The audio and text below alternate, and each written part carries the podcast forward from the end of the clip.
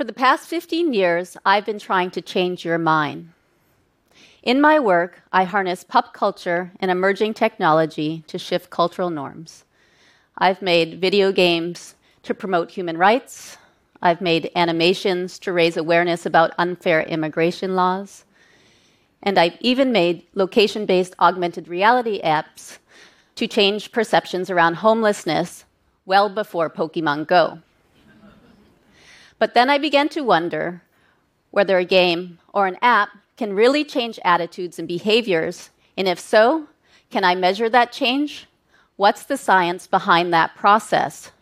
So I shifted my focus from making media and technology to measuring their neurobiological effects. Here's what I discovered. The web, mobile devices, virtual and augmented reality were re-scripting our nervous systems, and they were literally changing the structure of our brain. The very technologies I had been using to positively influence hearts and minds were actually eroding functions in the brain necessary for empathy and decision-making. In fact, our dependence upon the web and mobile devices might be taking over our cognitive and affective faculties, rendering us socially and emotionally incompetent, and I felt complicit in this dehumanization. I realized that before I could continue making media about social issues, I needed to reverse engineer the harmful effects of technology. To tackle this, I asked myself, how can I translate the mechanisms of empathy, the cognitive, affective, and motivational aspects, into an engine that simulates the narrative ingredients that move us to act? To answer this, I had to build a machine. I've been developing an open-source biometric lab and A I system, which I call the Limbic Lab.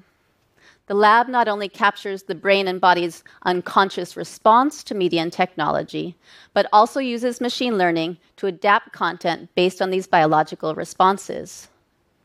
My goal is to find out what combination of narrative ingredients are the most appealing and galvanizing to specific target audiences to enable, to enable social justice, cultural, and educational organizations to create more effective media. The Limbic Lab consists of two components, a narrative engine and a media machine.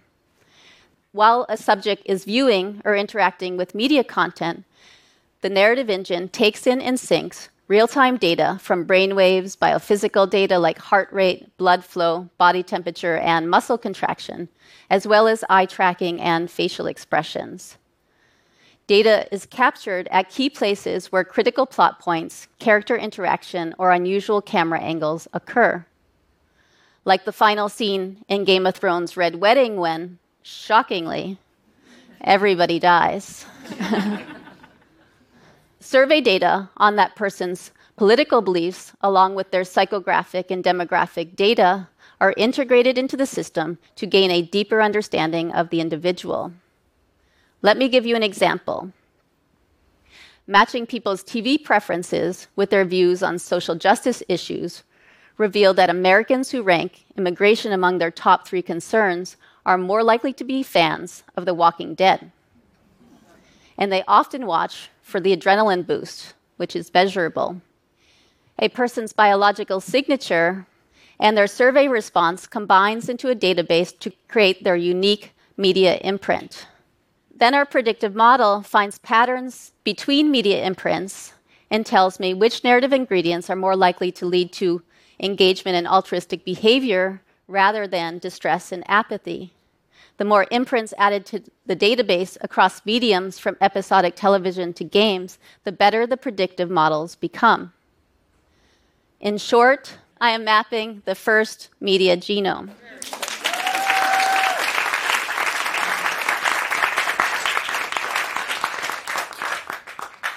Whereas the human genome identifies all genes involved in sequencing human D N A, the growing database of media imprints will eventually allow me to determine the media D N A for a specific person. Already, the Limbic Lab's narrative engine helps content creators refine their storytelling so that it resonates with their target audiences on an individual level. The Limbic Lab's other component, The media machine will assess how media elicits an emotional and physiological response, then pulls scenes from a content library targeted to person-specific media D N A. Applying artificial intelligence to biometric data creates a truly personalized experience, one that adapts content based on real-time unconscious responses. Imagine if nonprofits and media makers were able to measure how audiences feel as they experience it and alter content on the fly. I believe this is the future of media. To date, most media and social change strategies have attempted to appeal to mass audiences, but the future is media customized for each person. As real-time measurement of media consumption and automated media production becomes the norm, we will soon be consuming media tailored directly to our cravings, using a blend of psychographics, biometrics, and A I. It's like personalized medicine based on our D N A. I call it biomedia. I am currently testing the Limbic Lab in a pilot study with the Norman Lear Center, which looks at the top fifty episodic television shows. But I am grappling with an ethical dilemma. If I design a tool that can be turned into a weapon, should I build it?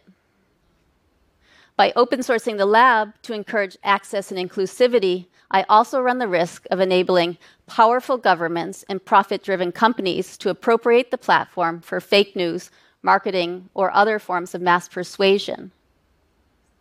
For me, therefore, it is critical to make my research as transparent to lay audiences as G M O labels. However, this is not enough. As creative technologists, we have a responsibility not only to reflect upon how present technology shapes our cultural values and social behavior, but also to actively challenge the trajectory of future technology. It is my hope that we make an ethical commitment to harvesting the body's intelligence for the creation of authentic and just stories that transform media and technology from harmful weapons into narrative medicine. Thank you.